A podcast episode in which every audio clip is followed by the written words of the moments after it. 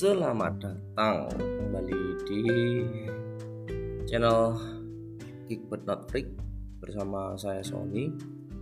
Iya udah lama nih kita nggak cuap-cuap di podcast. Uh, tema kali ini masih tetap sama, bahas tentang hal-hal yang berkaitan dengan teknologi informasi, komputer, tapi dibahas secara santai Topik yang akan kita bahas di podcast kali ini adalah digital literasi atau kalau di bahasa Indonesia kan adalah literasi digital. Nah, kalau ngomongin literasi digital sebenarnya masyarakat kita ini udah banyak yang pakai sih teknologi atau eh, hal-hal yang berkaitan dengan internet, teknologi zaman sekarang, teknologi digital. Cuma barangkali problemnya adalah tidak merata dan terkadang menggunakan teknologi digitalnya dalam ini mungkin gawai internet dan kawan-kawan itu masih belum dipakai secara bertanggung jawab ini makainya itu ngawur makainya sembarangan nggak ngerti kalau ini melanggar aturan nggak ngerti kalau ini melanggar etika norma dan lain sebagainya. Lalu bahkan aturan hukum. So sebaiknya gimana? Kita menggunakan teknologi ini tapi tetap bertanggung jawab. Nah itu adalah intisari eh, literasi digital Oke, langsung aja kita akan bahas satu persatu pertanyaan yang udah masuk di tempatku ini. Oke, pertanyaan pertama. Ya. Pertanyaan panjang banget ini. Selebriti salah ketik ini. Selebriti melakukan sharing. Ini banyak banget ya, uh, selebgram dan kawan-kawan eh, itu suka posting sesuatu tentang anak-anaknya atau tentang keluarganya. Paling banyak sih ngomongin tentang anaknya. Artis siapa gitu terus eh, posting kegiatan anaknya. Anaknya makan di syuting anaknya makan di foto. Lalu diposting di media sosial masuk ke status masuk ke feed masuk ke reel dan lain sebagainya. Bentuk video bentuk posting gambar pokoknya yang berhubungan dengan aktivitas keluarga maupun anaknya. Oke, nah eh, kadang juga kita sendiri atau mungkin banyak beberapa orang itu berbagi story, berbagi status ke orang lain. Nah, pertanyaannya di sini adalah sering kali hal ini dapat membuat beberapa orang menjadi iri dengan si posternya. Posternya ini jadi orang yang memposting. Ini seolah-olah iri gitu ya. Ini misalkan lagi liburan ya lagi liburan kemudian diposting. Lagi jalan-jalan ke mana kemudian diposting. Lagi makan enak di resto diposting. Mukbang diposting gitu ya. Dan membuat beberapa orang yang membacanya itu iri gitu ya. Nah pertanyaannya adalah menurut Bapak sebenarnya pantas gak sih kalau orang itu melakukan sharing atau uh, karena kak sharing menurut uh, penanya ini adalah bertentangan dengan pelanggaran privasi. Itu dulu deh yang akan aku jawab. Jadi uh, memang benar bisa berpotensi sharing ini ya menjadi pelanggaran privasi. Artinya uh, kita sendiri memposting sesuatu yang sebenarnya uh, tidak boleh diketahui orang lain. Ini misalkan foto anak kita, foto keluarga kita itu sebenarnya nggak boleh nih sembarangan kita posting. Ya, pasti banyak yang nonton dan itu apalagi selebgram ya, apalagi selebriti pasti banyak yang nonton. Jadi eh, bisa saja uh, menjadikan potensi pelanggaran terhadap privasi. Oke, saya bagi beberapa uh, problem yang yang akan kita bahas di sini ya, tentang uh, sharing ini. Yang pertama, posting terkait dengan anak itu berbahaya juga. Ya, kita lihat uh, beberapa contoh uh, berita mengenai penculikan anak, kemudian uh, banyak juga terjadi uh, ghosting segala macam gitu ya. Itu juga bisa saja terjadi gara-gara kita memposting sesuatu yang harusnya tidak uh, kita posting. Bahkan ada saran sebaiknya foto anak di sekolah foto anak di rumah ya di depan rumah itu tidak diposting. Karena apa? Eh, foto-foto tersebut bisa mengundang orang yang tidak bertanggung jawab untuk melakukan hal-hal yang tidak diinginkan, melakukan pencurian, melakukan tindak pidana, ya, penculikan dan lain sebagainya. Jadi sebenarnya poin utama yang mau saya highlight di sini ya tentang bahayanya kalau kita melakukan uh, sharing. Oke, itu yang pertama. Yang kedua, uh, tentang iri-irian ya tentang iri-irian ya. sama seperti sharing tadi bahayanya adalah uh, tentang diri kita sendiri sebenarnya ya jadi uh, kalau sharing bisa juga menyebabkan orang lain iri ya atau e, merasa sakit hati atau merasa minder. Jadi contoh misal e, ada orang tua e, nge-share anakku misalkan e, sudah bisa jalan nih gitu ya. Sudah bisa jalan nih masih umur sekian sudah bisa jalan. Atau anakku uh, udah sudah bisa misalkan sudah bisa membaca sudah bisa calistung. Meskipun dia usianya tiga tahun misal seperti itu. Atau masih kecil tapi sudah hebat atau menguasai tertentu. Uh, ini juga bisa membuat orang tua lain yang membaca itu uh, iri dan juga sakit hati. Karena mungkin uh, anaknya tidak sepandai itu atau bahkan lebih parah lagi bisa saja ada orang yang mohon maaf pasangan suami istri yang e, sudah menikah tapi belum dikaruniai anak gitu. Nah, itu ada potensi seperti itu. Ya ada potensi seperti itu.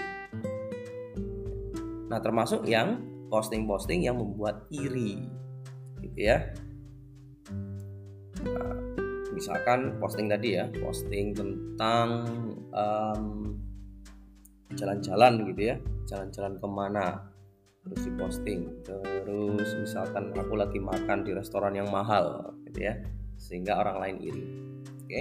Nah bagi saya eh, itu tadi kita pecah menjadi dua apakah postingan itu eh, sebenarnya berbahaya atau tidak itu yang pertama ya habis itu membuat iri atau tidak yang pertama berbahaya atau tidak sebenarnya berbahaya atau tidak itu mengancam diri sendiri Contoh, dengan kita memposting, ya misalkan uh, kita lagi jalan-jalan nih, kemudian ada orang asing yang berniat jahat ke kita, gitu ya.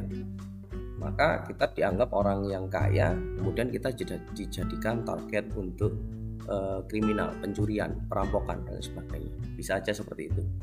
Ya. Yang kedua, berbahaya untuk kita sendiri ya. Contohnya tadi uh, kalau posting foto anak ya atau informasi tentang anak bisa menyebabkan penculikan. Atau berbahaya juga karena uh, kita posting sesuatu yang harusnya kita lindungi ya. Contoh kita lagi posting uh, bukan data pribadi deh. Jangankan KTP kalau kita posting KTP kita itu namanya cari mati ya. Yang membahayakan itu kayak misalkan kita posting um, sertifikat vaksinasi. Ya itu kayaknya kita mau e, merayakan kegembiraan kita udah divaksin misalkan. Nah itu sebenarnya berbahaya karena apa? Ada data pribadi yang ada di dalam e, sertifikat vaksin itu. Atau misalkan kita posting um, boarding pass kita. Nah ini bahaya banget ya mau jalan-jalan nih gitu ya. Uh, mau jalan-jalan ke mana? Di foto sudah boarding passnya. Nah bahaya banget. Karena di dalam boarding pass itu ada informasi-informasi yang sensitif sebenarnya. Dari boarding pass ya uh, seorang kriminal itu bisa melihat anda dari mana mau ke mana dari mana sampai kap, e, berangkat jam berapa sampai di tujuan jam berapa kemudian pesawatnya apa misalkan pakai pesawat gitu ya. Nah dari situ juga bisa kelihatan misalkan terhubung dengan e, mau nginep di mana lah itu bisa bisa jadi salah gunakan. Ya jadi bahaya untuk diri sendiri. Sehingga kalau mengarah ke sana jangan. Ya saya tidak akan memasukkan ke dalam e, benar atau salah gitu ya. Tapi saya memasukkan ke dalam koridor e, berbahaya atau tidak ya jadi yang seperti itu jelas berbahaya. Ya baik. Kemudian berikutnya kalau tentang e, yang menyebabkan orang lain iri. Ya, itu itu ada dua. Yang pertama berbahaya bagi sendiri kemudian membuat orang lain iri membuat orang lain e, sakit hati gitu ya. Nah, untuk masalah sakit hati dan tidak mangkel atau tidak iri atau tidak itu juga eh, terkadang hmm, subjektif juga sih. Jadi kadang ada si A ngelihat foto temannya jalan-jalan iri, ada si B ngelihat foto teman-temannya ikutan seneng, ya kan? Sama dengan misalkan ada orang tua yang posting anaknya terus orang tua yang lain gitu ya temannya itu iri ada yang wah seneng ya punya anak yang cerdas kayak gitu tapi satunya uh, iri gitu ya. Kemudian uh, menyebabkan hal-hal yang tidak diinginkan. Nah yang seperti ini sangat subjektif banget. Jadi tergantung sama orang yang menikmati postingan tersebut ya. Sehingga kalau dari saya pribadi uh, saya tidak akan masuk ke salah yang atau benar karena salah atau benar itu nanti harus dibuktikan dengan hukum. Entah itu hukum agama, hukum sosial atau hukum uh, yang ada di di di peraturan perundang-undangan misalkan. Maka saya akan uh, mundur saja tidak ke bersalah atau tidak tapi ke uh, enaknya di diposting atau tidak gitu aja. Ya. Nah kalau dari saya hmm, saya pribadi lebih mending menjaga uh, perasaan gitu ya. Sehingga seumpama postingan saya ini bisa berakibat ya membuat lain orang lain itu iri ya mending tidak gitu ya. Jadi bukan salah atau tidak benar atau salah tapi mending diposting apa enggak? Ya jadi sebelum kita posting kita filter lagi. Ini kira-kira ada orang yang tersinggung nggak ya di pertanyaan pertama. Pertanyaan kedua tanya lagi. Yakin? Nggak akan ada orang yang tersinggung. Jadi pertanyaan itu diulang lagi ya. nah cuman sekali lagi kita harus juga uh, fair dengan diri kita ya. kalau mau posting sesuatu jangan sampai overthinking. Kita terlalu mikir waduh ini posting apa enggak akhirnya nggak jadi-jadi gitu ya. Nah, seperti itu. Jadi balancing saja antara terlalu loss dengan terlalu overthinking. Ya. Nah, yang seperti ini pun juga Anda harus sering-sering peka. Ya, sering-sering peka. Artinya kita berempati menjadi orang lain. Seumpama kita berempati jadi orang lain, marah enggak, iri enggak kalau ada postingan seperti itu. Oke, semoga menjawab uh, untuk problem kayak gini agak uh, ngeri-ngeri sedap gitu ya karena uh, pandangan setiap orang mungkin berbeda-beda. Anyway, thank you buat pertanyaannya. Kita lanjut ke pertanyaan kedua. Di era sekarang banyak anak yang terlahir sebagai digital native. Oke, jadi lahir itu sudah pegang HP.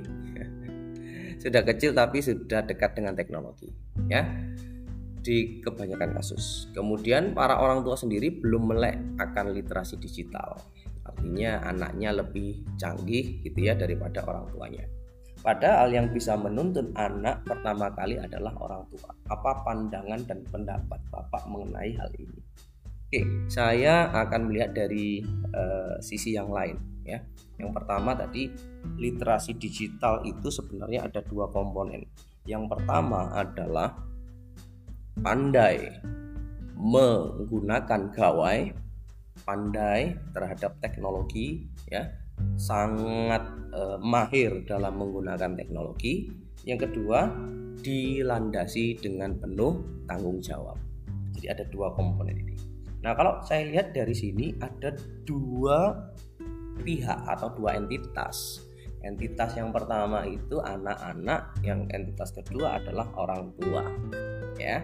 Nah, di pertanyaan ini menganggap anak-anak itu sangat mahir gitu ya dan memang sangat mahir banget anak kecil aja tanpa dikasih tahu bagaimana cara buka HP, cara memainkan game, cara buka TikTok itu sudah pinter sendiri gitu ya jadi bener banget generasi zaman now gen Y, Gen Z ya ataupun generasi Alpha itu sangat kental sekali dengan teknologi sehingga mereka sangat mahir menggunakan teknologi. Betul. Dan sebaliknya orang uh, tua atau yang Gen X atau bahkan uh, baby boomer terkadang uh, sangat sulit untuk menerima atau sangat sulit untuk menggunakan teknologi. Tidak bisa dipungkiri. Karena memang usia itu juga pengaruh. Semakin uh, tua kita itu semakin susah untuk move on gitu ya. Oke.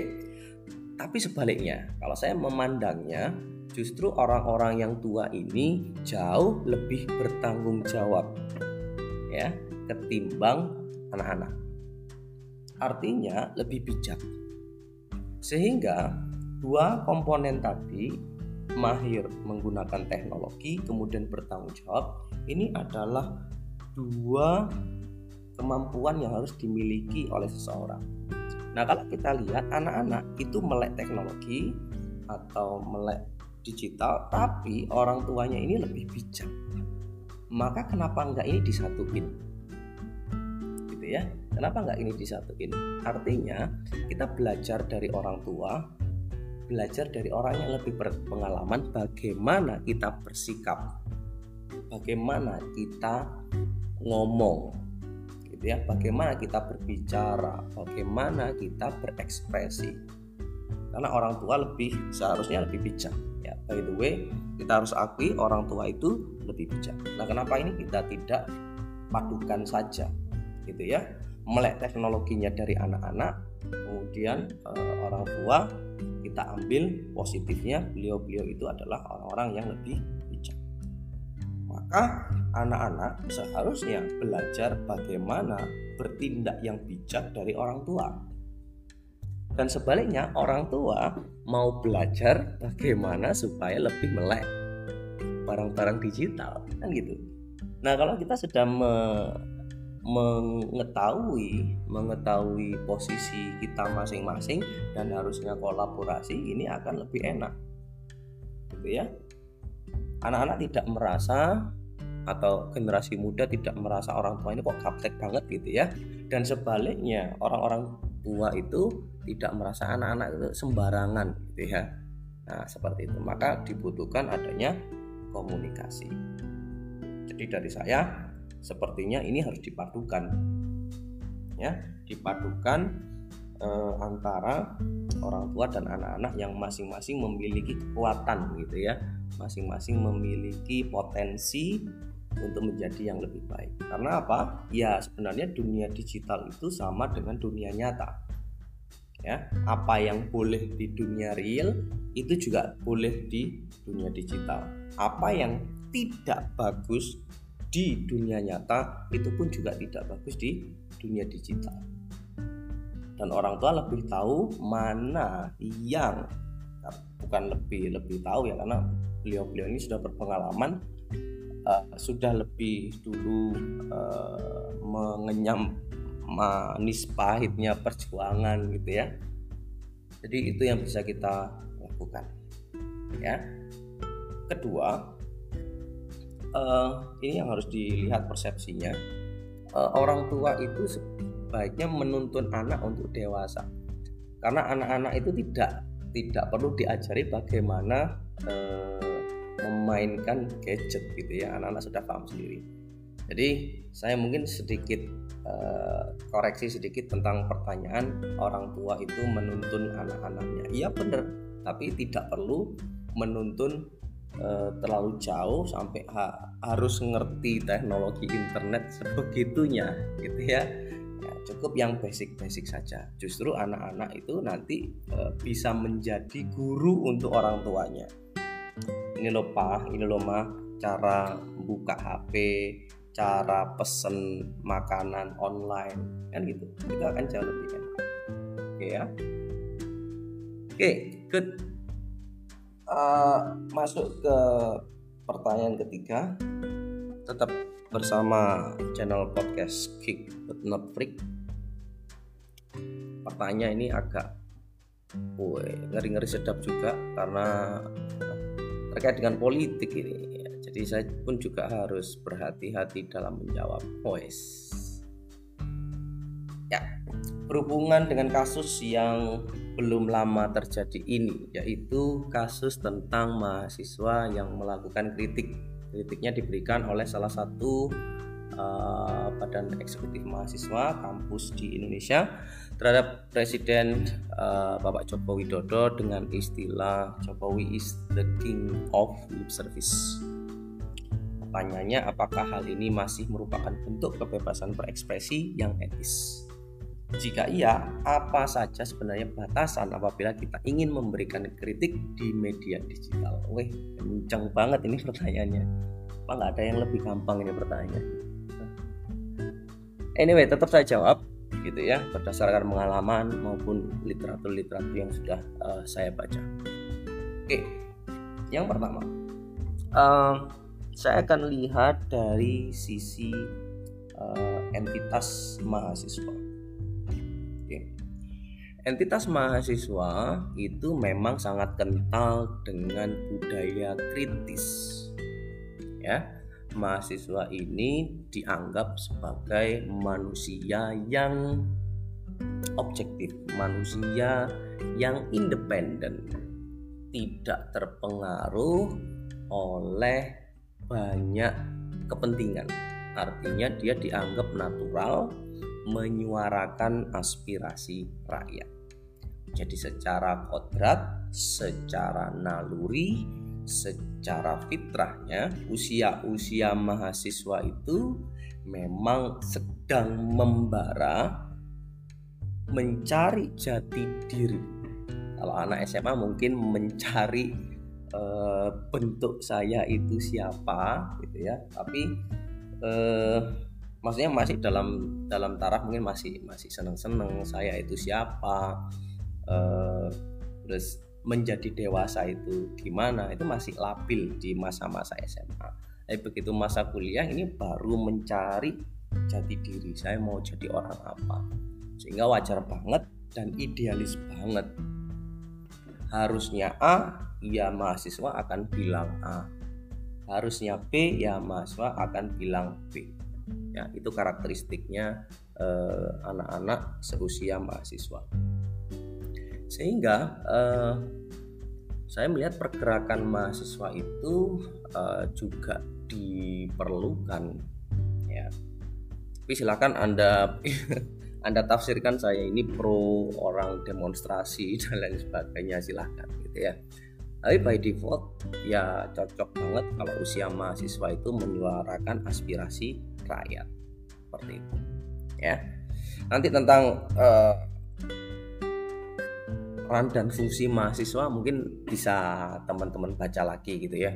Uh, guidance-nya jadi mahasiswa itu uh, sebenarnya ada literaturnya dan harus banyak diskusi dan melihat dan ini juga bagian dari pendewasaan uh, saya itu mau jadi apa. Oke jadi intinya seperti itu. Jadi kritis dalam me menilai atau menanggapi sesuatu maka di sisi yang berseberangan di situ ada pemerintah yang dalam hal ini pemerintah itu seharusnya mensejahterakan rakyat, ada pimpinan yang harusnya mensejahterakan bawahannya, ya. Maka mahasiswa itu dianggap sebagai manusia yang layak untuk mengontrol apa yang sudah dilakukan oleh pemerintah. Dan itu wajar. Hampir di semua bagian negara gitu ya. Hampir di seluruh dunia memang perannya mahasiswa rata-rata kayak gitu. Pemuda-pemuda itu kayak gitu. Salah satu contoh sederhana mungkin Indonesia ini akan terlambat perjuangannya kalau nggak ada pemuda-pemuda. 1908 kemudian uh, Sumpah Pemuda sampai kemerdekaan semua rata-rata motornya juga mahasiswa kritiknya juga dari mahasiswa atau anak-anak muda. Ya maka saya bilang um, ya cocok lah uh, usia-usia seperti itu. Oke jadi wajar kalau usia mahasiswa itu mengkritisi sesuatu yang menurut mereka itu tidak sesuai dengan yang seharusnya oke. Nah tidak mungkin uh, sebuah kepemimpinan itu 100% benar ya. Maka wajar juga mahasiswa dalam melakukan kritik ya. Seperti itu. Jadi wajar mahasiswa mengkritik karena tidak selalu eh, kalau kita ngomongin pemerintahan ya tidak selalu yang dikerjakan oleh pemerintah itu benar ya, maka mahasiswa eh, melakukan kritik ya Nah, problem berikutnya adalah di sini ada topik yang menarik. Kritik tersebut itu dimaknai sebagai kebebasan berekspresi. Ya. Ataupun unek-unek pendapat. Kritik itu kan satu jalur gitu ya, pendapat. Dan undang-undang itu memberikan uh, keleluasaan memang pasal 28 itu ya negara menjamin kemerdekaan dalam menyampaikan pendapat ya baik perorangan maupun kelompok kan gitu. Itu adalah hak asasi manusia sebenarnya dalam menyampaikan pendapat. Oke jadi satu sisi adalah seperti itu. Sisi berikutnya adalah di sini melihat etis atau tidak gitu ya. Nah etis atau tidak maka harus ada ukurannya sekarang.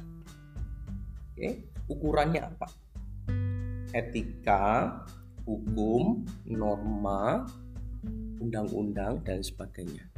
Nah, itu ada ukurannya. Selama kita tidak punya ukuran itu, kita tidak bisa menilai itu etis atau tidak, ya, atau melanggar hukum atau tidak dan sebagainya. Jadi kita harus berpatokan pada etika, norma, nilai, gitu ya, ataupun hukum.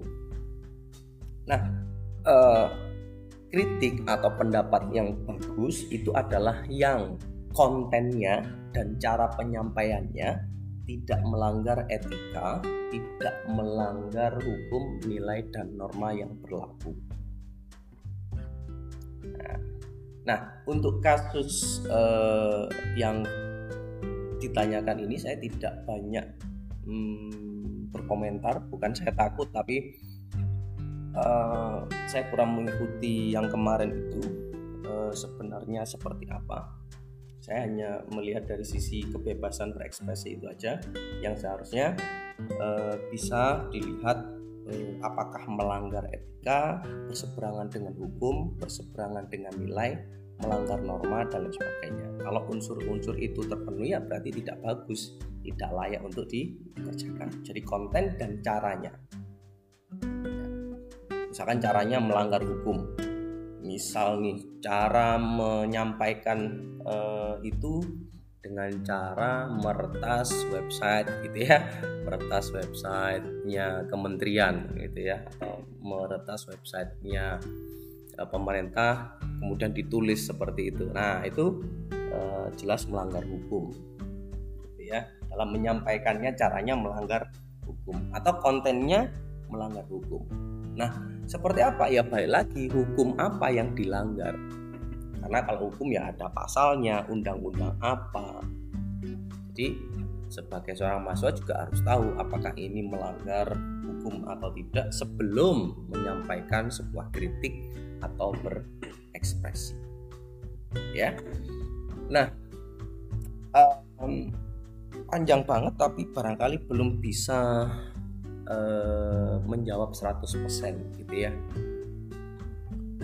Uh, nanti mungkin bisa dilanjut dengan pertanyaan di podcast uh, berikutnya. Tapi intinya adalah uh, cara penyampaiannya itu atau konten dan cara menyampaikannya tidak boleh me, uh, apa melanggar norma hukum etika dan nilai yang sudah ada di masyarakat kita ya.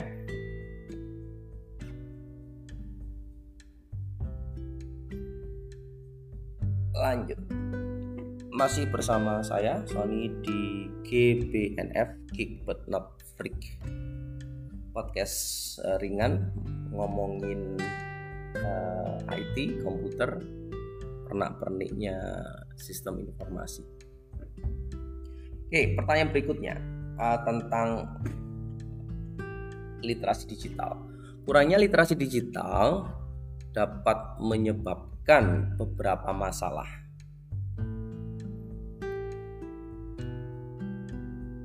Terkadang masalah tersebut bisa sampai ke tahap hukum, betul banget. Namun pelaporan mengenai pelanggaran UU ITE sering menjadi sorotan masyarakat akibat dinilai tidak lazim atau seharusnya tidak bisa dilaporkan. Contoh yang baru baru ini adalah terlapornya pegawai KPI yang dilecehkan oleh pelajarnya. Bagaimana pendapat Bapak mengenai hal itu? ini saya agak bingung dengan pertanyaannya contoh yang baru belakangan ini terlapor pegawai KPI yang dilecehkan um, saya akan coba menjawab dengan uh, lebih global ya lebih abstrak lagi tentang UU ITE jadi emang betul saya secara pribadi merasa UU ITE ini adalah undang-undang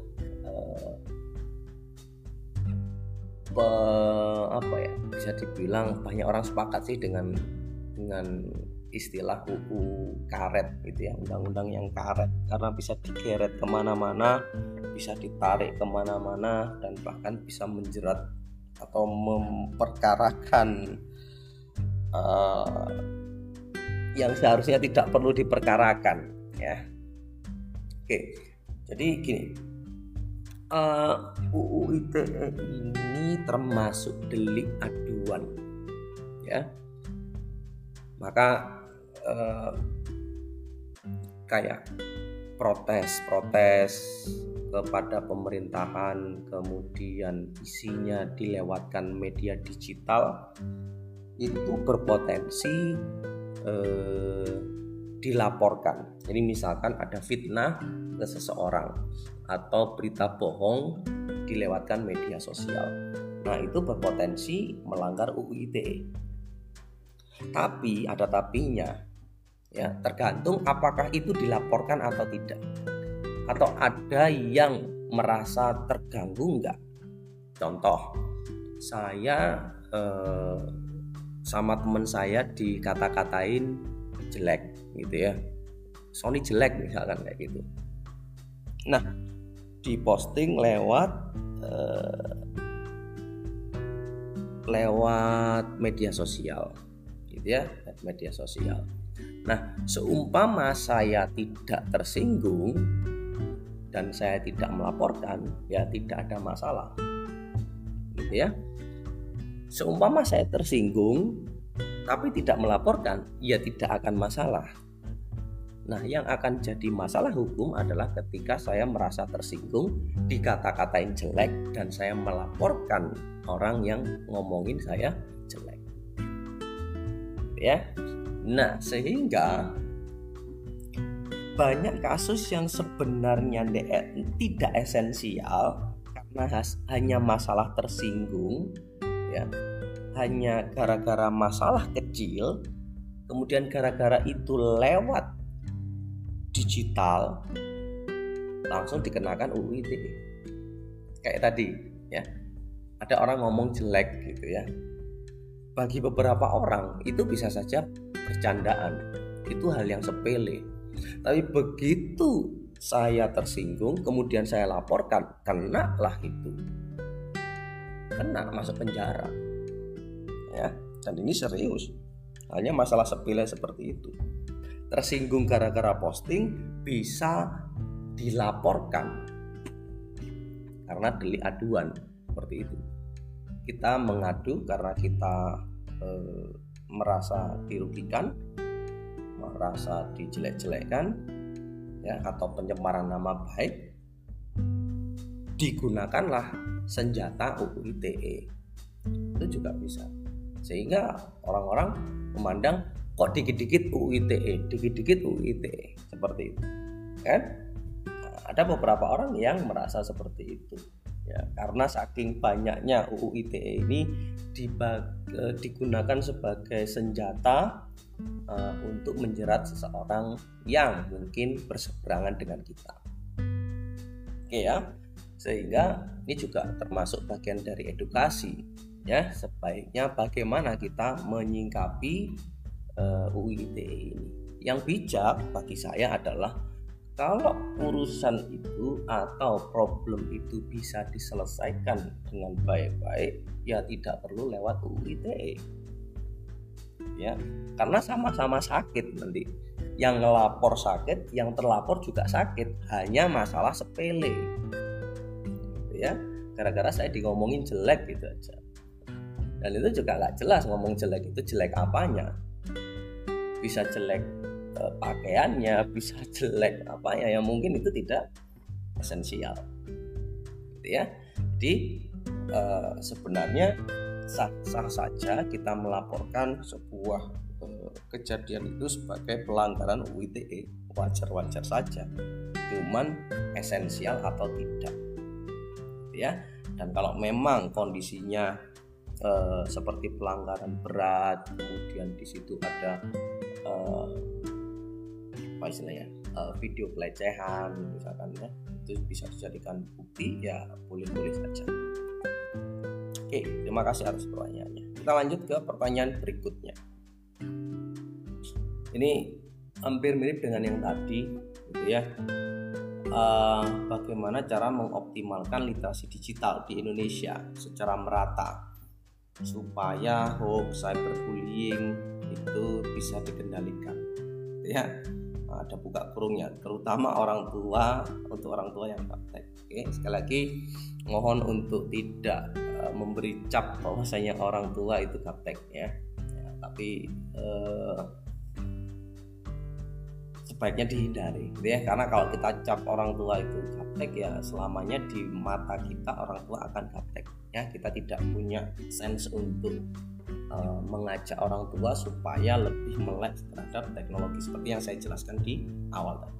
Nah, yang saya saya obrolkan di sini yang saya bakal uh, kupas adalah mengoptimalkan literasi digital ke seluruh Indonesia.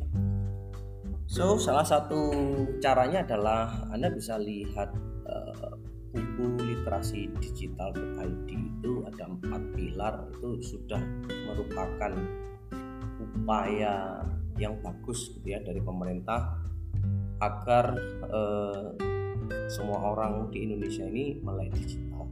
Manfaatnya apa? Jelas gitu ya. Indonesia lebih maju Indonesia lebih pintar dalam menelaah menerima informasi memproses informasi dan memposting ulang menghasilkan informasi baru ya secara bijak. Dan ya semoga tidak ada lagi hoax atau cyberbullying yang merebak. So jadi seperti itu. Um, salah satunya itu tadi ya uh, yang sudah dilakukan oleh pemerintah. Dan juga sebaiknya kita sendiri sebagai orang yang sudah mungkin uh, memiliki level literasi digital tinggi harusnya kita bisa menyebarkan virus-virus ini virus-virus baik maksudnya ya, kita bikin aja seminar misalkan atau kita bikin eh, konten-konten yang uh, mengajak supaya orang-orang itu lebih uh, dewasa dalam menyikapi uh, dunia digital. Termasuk kita ajak orang-orang di sekitar kita itu untuk melek digital. Konten-konten yang negatif, konten-konten yang uh, anfaedah itu kita bisa minimalisir ya. Dengan cara apa? Kita sudah punya filter nih dengan literasi digital. Jadi kita sebarkan bahwasanya literasi digital ini bagus. Oke terima kasih. Oke pertanyaan berikutnya tentang digital safety seberapa mudah atau seberapa sulit data kita dapat diretas oleh hacker? Wah pertanyaannya luas banget ini. Jawabannya akan panjang. Oke. Uh, saya kasih analogi aja ya dalam menjawab pertanyaan ini. Seberapa mudah atau seberapa sulit uh, data kita diretas? Sama kayak seberapa mudah rumah seseorang itu dicuri itu aja analoginya seberapa mudah atau seberapa sulit rumah itu dibobol oleh pencuri atau dirampok oleh eh, perampok. Ya. Nah, maka jawabannya ya jelas, rumah itu seberapa aman, rumah itu seberapa lapis pengamanannya. Semakin banyak lapisan pengamanannya, semakin bagus semakin berhati-hati pemilik rumahnya semakin bagus. Jadi sebenarnya faktornya ada di dua hal. Yang pertama banyak sih sebenarnya, tapi secara umum ada dua. Seberapa kuat, gitu ya. E, seberapa kuat rumahnya, seberapa kuat pengamanannya, dan juga seberapa disiplin orang itu di dalam rumah. Kalau dia disiplin, mengunci rumah, gitu ya. Kemudian nggak pamer gitu ya. Kalau pamer-pamer kan pasti mengundang pencuri ya. Kemudian meskipun uh, rumahnya besar tapi pengamanannya pun juga bagus. Nah itu akan relatif lebih sulit dibobol oleh maling gitu ya Nah, sama dengan dunia digital, seberapa sulit data kita itu diretas oleh hacker? Ya, tergantung dari dua hal tadi. Rumahnya dan pemilik rumahnya. Si pembuat sistemnya atau sistem dari IT-nya itu atau sistem informasinya itu seberapa bagus.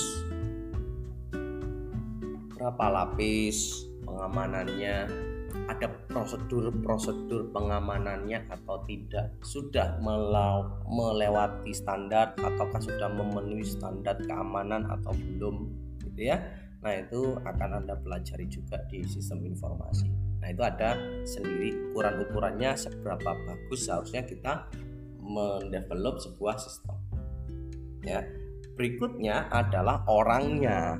Nah ini yang paling mudah atau kejahatan cyber ini paling banyak gara-gara orangnya. Seberapa well educated kah orangnya ini? Maka balik lagi ya kita perlu literasi digital itu untuk me mengedukasi orang people-nya ini bagaimana cara menggunakan sistem kalau dia teledor ya sudah gampang banget untuk dicuri data-datanya ya. Nah, jadi sekali lagi IS terdiri dari tiga komponen teknologi sama people. Yang ketiga adalah proses. Nah, sama proses pun juga uh, merupakan penentu apakah uh, sistem kita ini aman atau tidak. Gitu ya. Nah, kalau ada prosedur yang membahayakan, ya berarti sistem kita juga lemah. Ya, sekali lagi tiga komponen ini adalah yang menentukan mudah atau sulitnya data itu diretas. Teknologinya, people-nya, dan juga prosesnya. Thank you buat yang bertanya.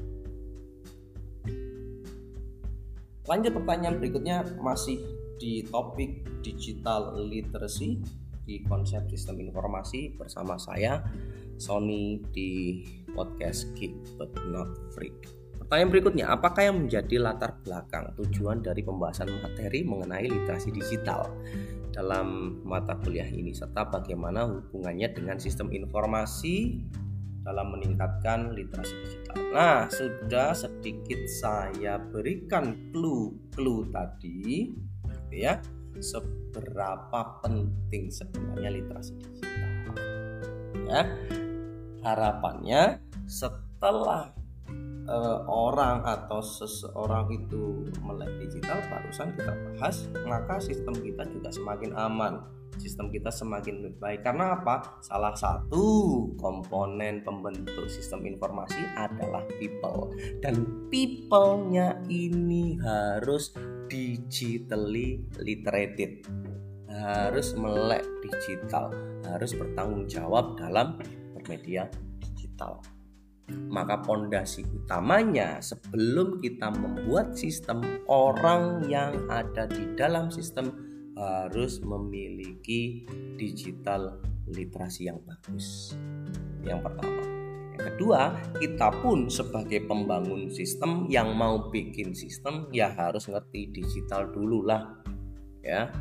Agak omong kosong kalau kita mau bikin sebuah sistem sistem IT gitu ya, tapi kita masih uh, digital literasinya masih rendah ya dan saya sudah jelaskan di beberapa podcast yang lalu atau materi yang lalu sistem itu akan jauh lebih bagus jika user-usernya sudah well educated atau sudah teredukasi dengan digital literasi. Dalam tanda kutip tadi banyak yang bilang gaptek ya pasti sistem kita jauh lebih bagus kalau dikerjakan atau digunakan oleh orang-orang yang melek teknologi. Oke ya. Nah, berikutnya. Sebaliknya, bagaimana hubungan atau peran sistem informasi dalam meningkatkan literasi digital?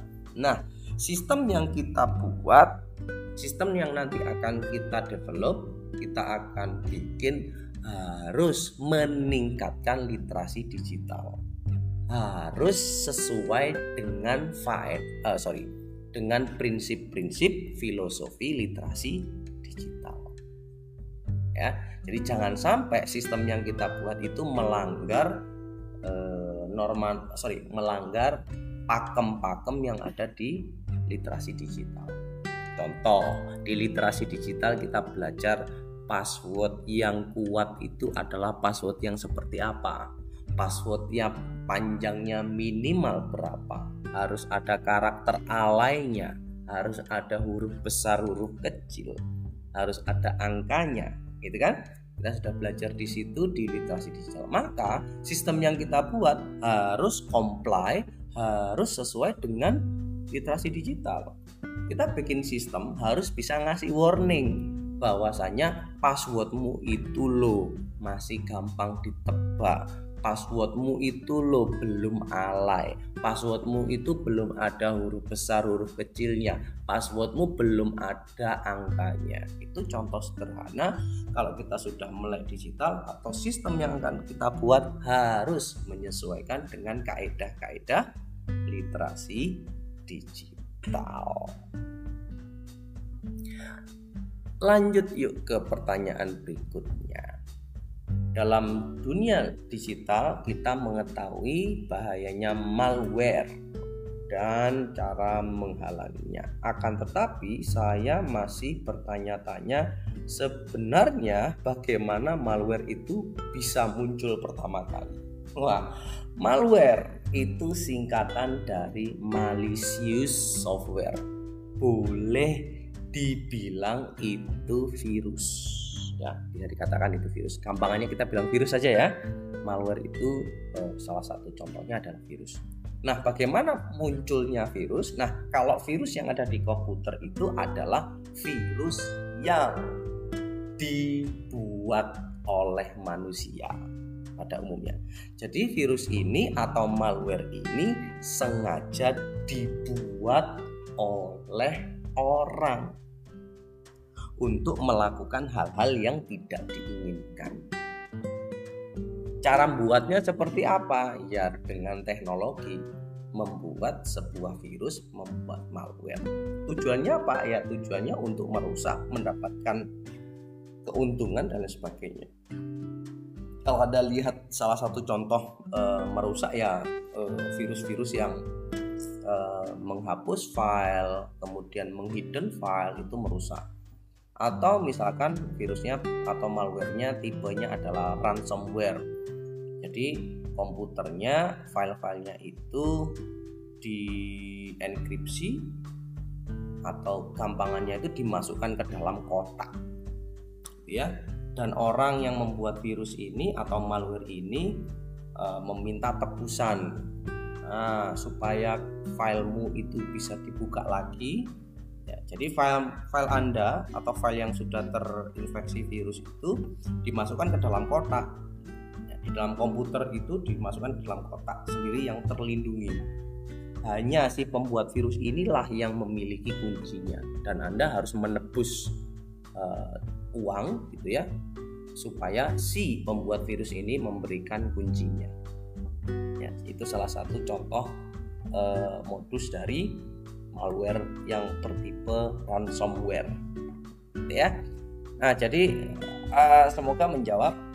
Muncul pertama kali ya gara-gara dibuat uh, membuat sebuah virus membuat sebuah program yang bertujuan jahat. Contoh program itu apa sih? Ya kayak WhatsApp Line itu program Zoom itu program. Untuk apa? Untuk macam-macam kalau Word itu untuk nulis Zoom itu untuk berkomunikasi. Lah software ini berupa virus ini dibuat untuk menghancurkan Anda menghancurkan sistem. Tujuannya macam-macam seperti yang saya bilang tadi. Nah kok bisa? Ya karena ada kelemahan. Saya ambil contoh begini.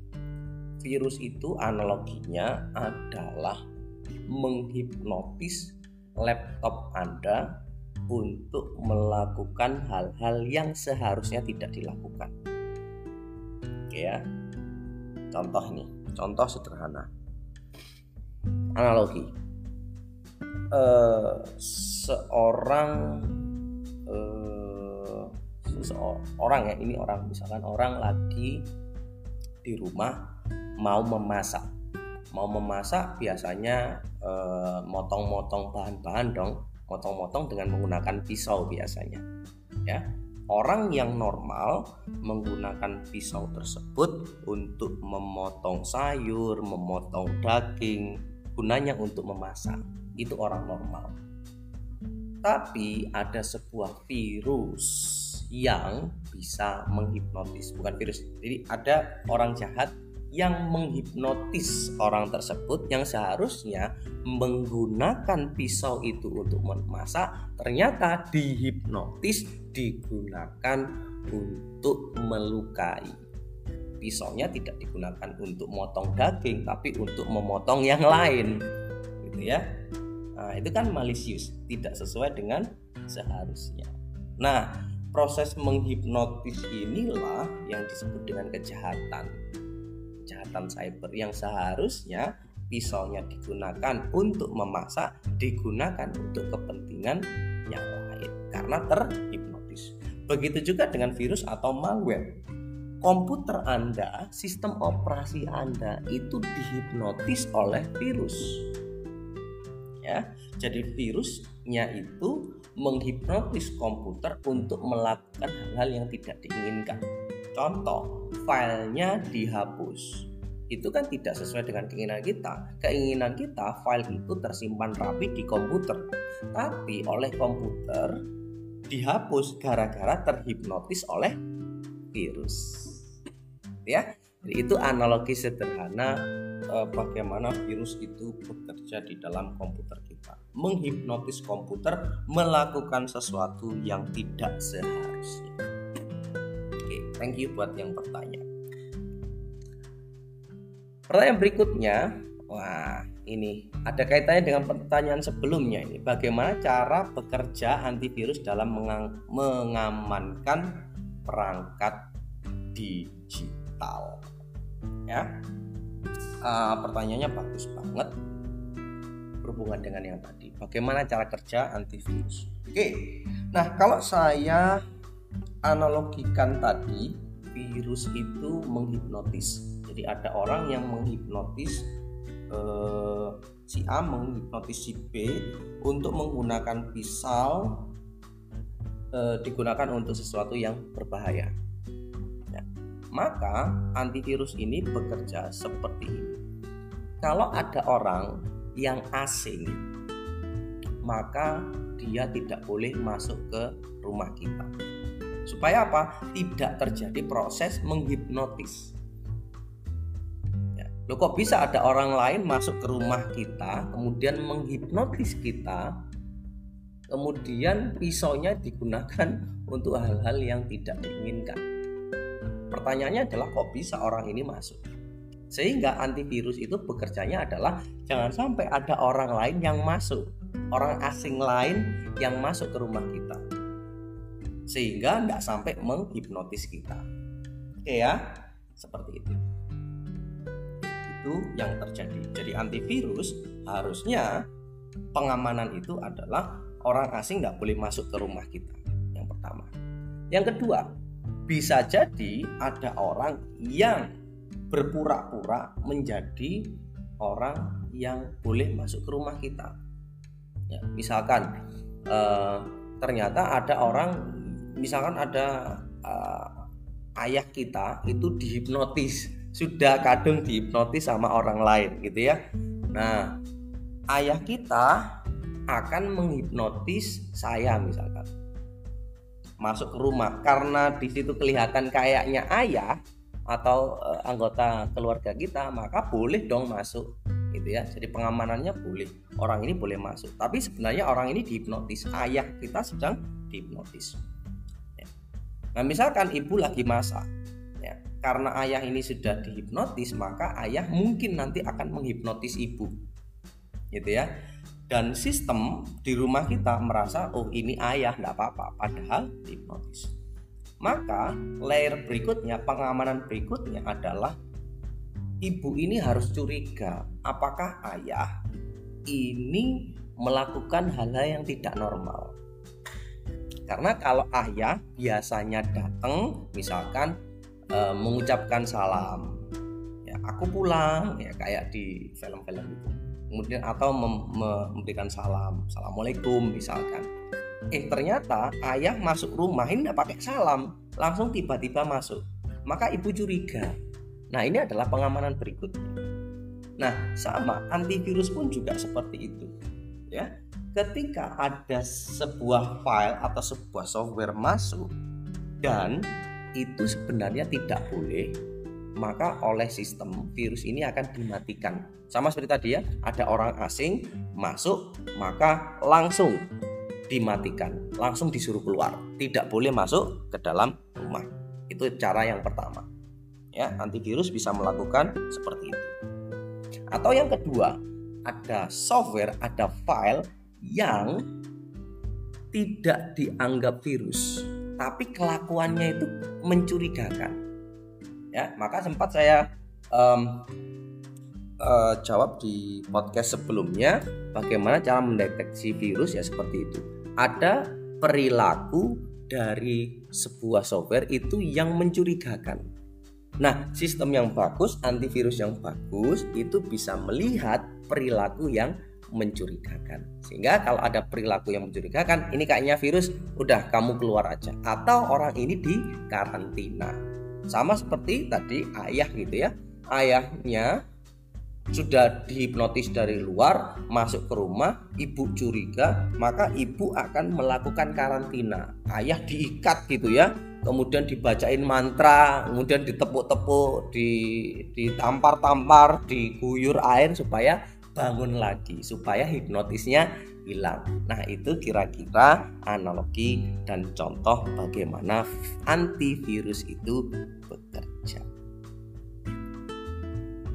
Oke, itu dulu um, podcast kita kali ini. Terima kasih sudah berdiskusi, memberikan pertanyaan.